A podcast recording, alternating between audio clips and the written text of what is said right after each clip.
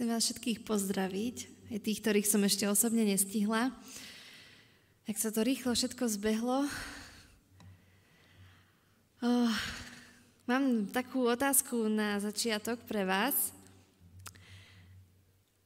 O čo by som sa chcela ďalej odvinúť, tak si skúste tak sami pre seba odpovedať, že kedy ste sa začali cítiť ako dospelí?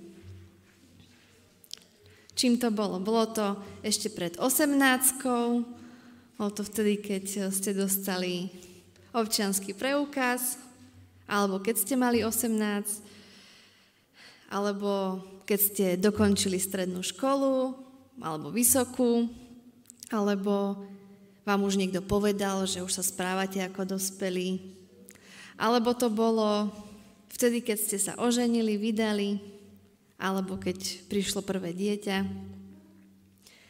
Kedy ste sa začali cítiť ako dospelí? Bolo to ešte pred 20 po 20 po 30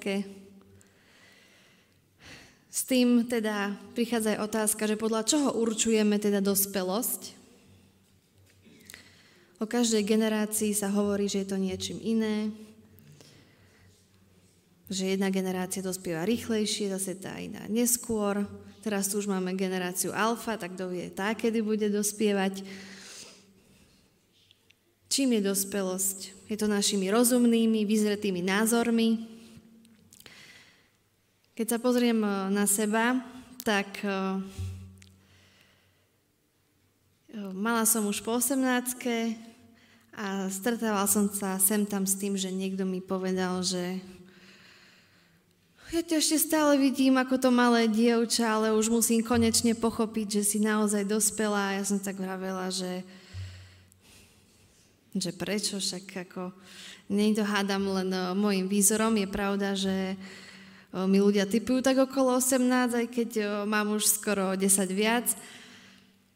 Ale nebolo to také ako príjemné, keď už človek má pocit, že je dospelý a niekto mu pripomína ešte nejaké detstvo.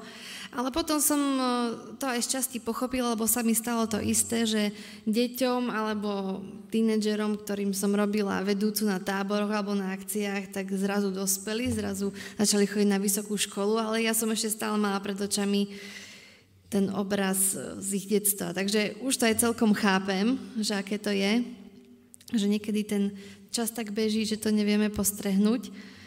Uh, ale to, že niekedy mm, nám možno niekto naznačí niečo ohľadom nášho dospievania, nás podľa mňa môže viesť aj takej trochu pokore.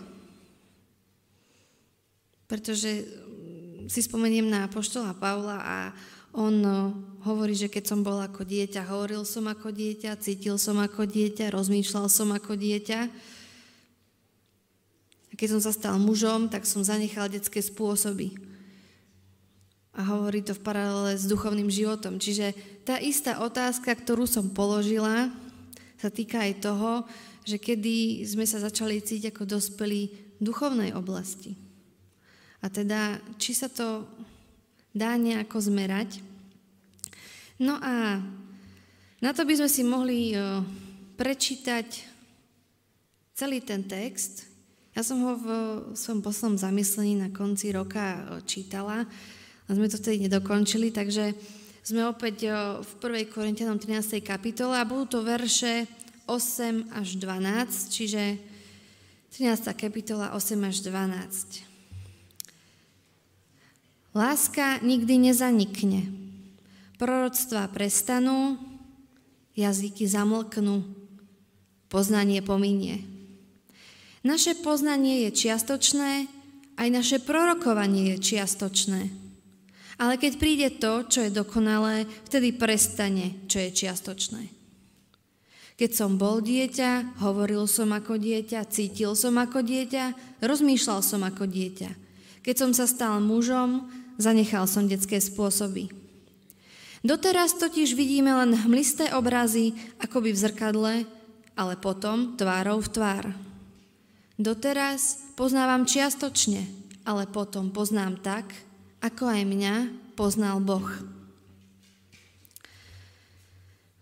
Ten detský vek je takým obrazom nedokonalosti alebo takého obmedzeného poznania. A tento obraz dieťaťa bol úplne bežný aj v vtedajšej dobe. Vnímali dieťa od novorodenca až približne niekedy po pubertu a dokonca používali taký, mm, nazveme to citát, hovorili, že spočítaj si svoje roky a budeš sa hambiť, chcieť robiť to, čo si chcel ako chlapec. Akurát, že mám pocit, že tento, toto tvrdenie sa opakuje celý život, pretože v danom momente niečomu veríme. Niekedy dojdeme aj k novému poznaniu, buď nejakým vlastným uvažovaním alebo počúvaním kázne, alebo sa poučíme z nejakej životnej skúsenosti. Ale prejde pár rokov, my sa posunieme niekde ďalej, máme pocit, že sme viac dozreli, že ten náš názor, ktorý sme mali predtým, už nie je celkom ideálny, vstúpili do toho aj nové skutočnosti, nové poznanie a tak sa prirodzene náš názor trošku aj zmení. A tento proces akoby sa neustále opakoval počas nášho života. Ale to, že meníme názory alebo že sa vyvíjajú, je znakom našej duchovnej dospelosti? To je otázka. Takže ja by som ešte raz prečítala ten text, nemyslím si, že to bude na škodu, čo, čo nám to tam o dospelosti hovorí. Láska nikdy nezanikne. Proroctva predstanú, jazyky zamlknú, poznanie pominie. Naše poznanie je čiastočné, aj naše prorokovanie je čiastočné. Ale keď príde to, čo je dokonalé, vtedy prestane, čo je čiastočné. Keď som bol dieťa, hovoril som ako dieťa, cítil som ako dieťa, rozmýšľal som ako dieťa. Keď som sa stal mužom, zanechal som detské spôsoby. Doteraz totiž vidíme len hmlisté obrazy, akoby v zrkadle, ale potom tvárou v tvár. Doteraz poznávam čiastočne, ale potom poznám tak, ako aj mňa poznal Boh. Asi ste si všimli, že ten text začína slovom láska, mojou obľúbenou témou. A nejak to tak vyzerá, že je to nejak dôležitá vec pre to naše pochopenie. A neviem, či ste to zaregistrovali, ale teda Pavol v tomto texte hovorí o veciach, on to snažil zvorazniť, o veciach, ktoré sú čiastočné, mohli sme nazvať fragmentárne, a tých, ktoré sú plné a dokonalé. Čiže čiastočné, fragmentárne a plné a dokonalé. Tie fragmentárne veci zaniknú, ale tie plné pretrvajú. Fragmentárne sú dočasné, a plné sú väčšné. No a tie fragmentárne dočasné veci nie sú len materiálne, ale sú to aj dary Ducha Svetého, prorokovanie a je to aj poznanie. Celkom dôležité veci, ktoré, ako myslím, že sme sa všetci zhodli, že sú dôležité v našom živote, aj v našom duchovnom živote a predsa o nich Pavol povie, že sú len fragmentárne, sú len dočasné. A jediné z toho, čo má pretrvať, jediné z toho je láska. Tá jediná nez, nezmizne. A vďaka tomu dokonalému by sa tie ostatné veci mali stať tiež plnými. Mali by prestať byť čiastočné, že nič iné by to nemalo spôsobiť, len táto jedna väčšiná vec. Aby som mohol poznať úplne, aby to nebolo len čiastočné, musím poznať najprv, ako Boh pozná mňa. Takže vyzerá to, že jediný spôsob, ako niekoho spoznať, je spojiť sa s ním v láske. Lebo Boh ma pozná, pretože ma miluje. Takže plnému poznaniu je potrebná plná láska. Ďalší obraz tam máme, že naše poznanie je len čiastočné, ako odraz v zrkadle. To si tam asi všimli, hej, že doteraz vidíme len hmlisté obrazy, akoby v zrkadle. Takže pohľad do zrkadla predstavuje spôsob poznania v tomto pozemskom svete. Ale v tom čase boli zrkadla iné, ako ich máme dnes. Boli zhotovené z kovu, zvyčajne z bronzu, niekedy zo zlata, striebra. A ten kov bol vyleštený. Čiže si viete predstaviť, že ten obraz ste dobre nevideli a preto je to len hmlistý obraz. To nebolo také zrkadlo ako my, keď sa pozrieme a celkom dobre vidíme, ako to tam je. Že preto to Pavel použil. Takže ten obraz není dobrý. Čiže chcel tým povedať, že nedokonalo vidíme veci. Nemôžeme sa na nich dokonale pozrieť. Je to pre nás záhada. Ale že tie všetky čiastočné veci sú záhadné. Sú pre nás hádankou. Sú vytrhnuté z kontextu celku. A my sa len môžeme dohadovať, aká je tá povaha celku. Lebo ten celok nemôžeme vidieť tvárou v tvár. Je toľko vecí, toľko pravdy, toľko skutočností a toľko ľudí a nikdy nemáme úplne taký ten pocit celku. A aj keby sme si mysleli, že to vidíme správne, Pavel nás upozorňuje, že je to len fragment. Je to len dočasné a je to neúplné. A taká je povaha nášho poznania. A taká je povaha aj našej lásky. Bo láska, o ktorú sa pokúšame, je len akýsi zase fragmentom. Takže naše poznanie teda spada tam, kam siaha naša láska. Lebo tá láska by to mala celé nejako rozluštiť. Ľudstvo sa odjak živa snaží všetky tieto fragmenty a čiastočky poskladať dokopy, dať všetkému zmysel, chce všetko uviezť na pravú mieru, odhaliť, ako to vo svete je, a to nerobia len učenci, alebo filozofi, alebo teológovia, proroci, alebo mudrci všetkých čias. O to sa vlastne pokúša každý z nás. Každý z nás chce vedieť, ako to je. Každý z nás chce ten celok, nie len fragmenty.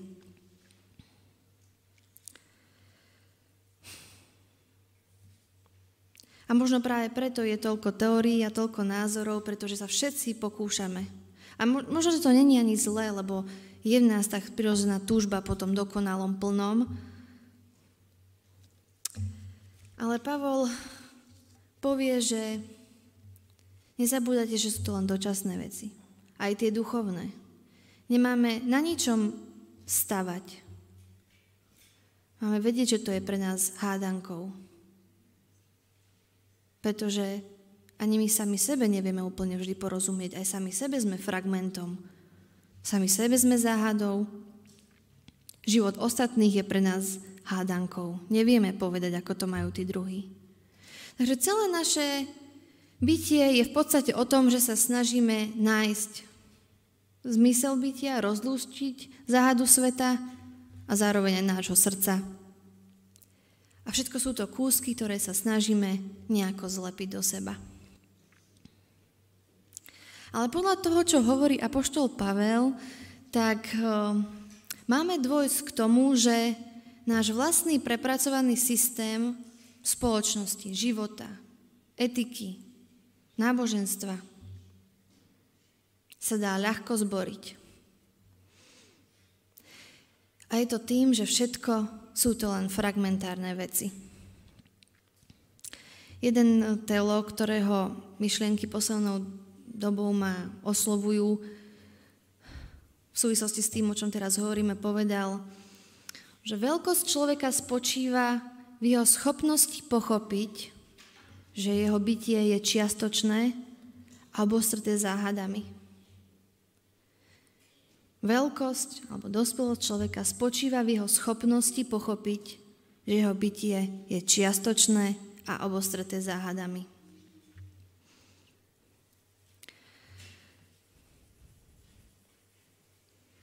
Možno by som ešte uviedla aj iných nejakých mysliteľov tohto sveta. ktorý tiež niečo o tom hovoria, tak e, sa sami o to podelím. Napríklad jeden hovorí, skutočná múdrosť je poznanie vlastnej nevedomosti. Iný hovorí, dal by som všetko, čo viem, za polovicu toho, čo neviem.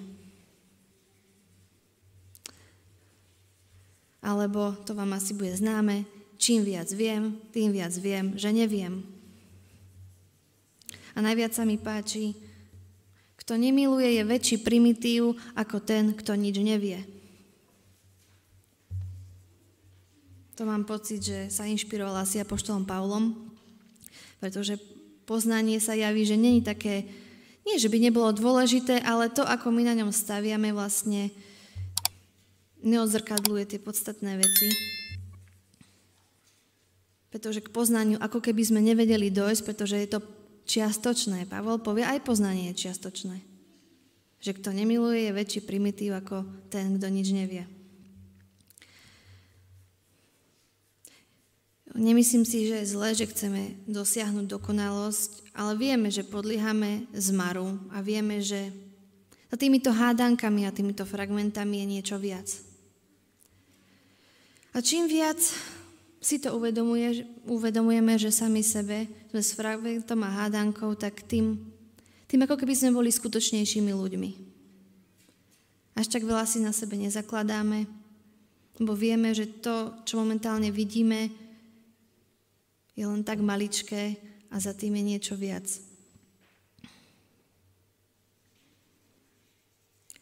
A vlastne aj Apoštol Pavel zažil také zborenie svojho vlastného systému poznania, svojej viery. On padol z konia a symbolicky s tým vlastne padlo aj všetko v ňom. A nezdá sa, že by sa niekedy odvtedy, ako prežil obrátenie, pokúsil na novo vybudovať si nový systém. Tak teraz už viem, ako to je. Teraz už mám to pravé poznanie. Uvedomil si, že fragmenty zostanú len fragmentami. Celo, ktorý by sme všetci chceli, je až za tými fragmentami. Ja si myslím, že život alebo svet, ktorý sa skladá z týchto fragmentov, je znesiteľný. To vedomie toho, že sú to iba čiastočné veci. Pretože nás to núti hľadať tú podstatu.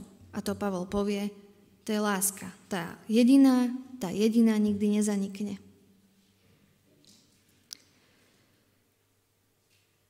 Boh nás pozná a to znamená, že nás miluje. Doteraz poznávam čiastočne, ale potom poznám tak, ako aj mňa poznal Boh. To znamená, že my môžeme dosiahnuť toho celku.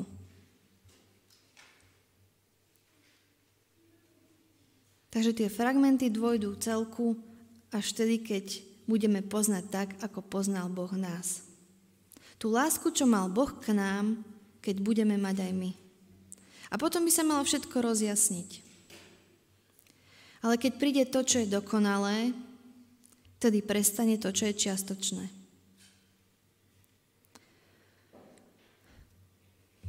Čiže to, s čím sa trápime celý život, by sa malo vyriešiť láskou. Mne osobne to znie dosť abstraktne a neviem, či viem v tejto chvíli úplne povedať, čo to znamená, čo to prakticky znamená. Pretože áno, láska je často skloňovaný výraz, ale nie je to také, také jednoznačné. Pretože inak by ten svet náš vyzeral úplne inak. Aj my by sme vyzerali inak keby to bolo také ľahké. Ale neprestávam v to dúfať, pretože ak je to jediná vec, ktorá pretrvá a ktorá tomu životu má zrazu dať nový rozmer, tak verím, že je to možné. Zatiaľ ja osobne žijem s tými fragmentami, ale uvedomujem si, že to že to nie je úplne ten dobrý pocit, alebo ten, že mám pocit, áno, už teraz to chápem. No bez lásky sú naozaj všetko len fragmenty. A často rozprávame na rôzne témy. Túžime po poznaní pravdy. Ako to je? Ale tento text nás v podstate len zabrzdí a povie nám, že všetko, čo doteraz vidíme, sú len hmlisté obrazy. Všetko je čiastočné. Všetko, čo doteraz vieme, je čiastočné, aj keď sa snažíme tomu pridať váhu. A možno, že by sme sa mali v tom nejako pokoriť a priznať si, že vidíme veci čiastočné. Aj to, že sami seba poznáme len čiastočne. Priznať si, že sme sami aj sebe záhadou. A keď si to uvedomujeme, tak ako povedali tí mnohí ľudia pred nami, potom možno budeme naozaj skutočnejšími ľuďmi. Možno potom dojdeme k tej dospelosti. A to si myslím, že by mohlo byť také najväčšie požehnanie pre nás. Nesúhlasím úplne s tými teológmi, ktorí tento text eh, vykladajú ako dokonalé poznanie až v eschatológii, že budeme dokonali až vo väčšnosti, až vo väčšnosti všetko pochopíme. Pavel tam hovorí, že láska nikdy nezanikne. To znamená, že bola, je, aj bude Otázka je, že či my tú lásku nejako do svojho života vpustíme, aby tým fragmentom dala úplnosť. Ja by som chcela na, na záver tejto úvahy vám ešte prečítať niekoľko výrokov, ktoré hovoria o tom, že ako by vyzeral život bez lásky. Múdrosť bez lásky ťa urobí skazeným. Spravodlivosť bez lásky ťa urobí nelútostným. Diplomácia bez lásky ťa urobí pokrytcom. Úspech bez lásky ťa urobí nadutým. Bohatstvo bez lásky ťa urobí lakomým. Poslušnosť bez lásky ťa urobí servilným. Chudoba bez lásky ťa urobí povýšeným. Krása bez lásky ťa urobí smiešným. Autorita bez lásky ťa urobí tyranom. Práca bez lásky ťa urobí otrokom. Jednoduchosť bez lásky ti zoberie silu. Modlitba bez lásky ťa urobí introvertom. Zákon bez lásky ťa urobí strojom. Politika bez lásky ťa urobí sebcom. Viera bez lásky ťa urobí fanatikom. Kríž bez lásky sa zmení na utrpenie. A život bez lásky nemá zmysel. Amen.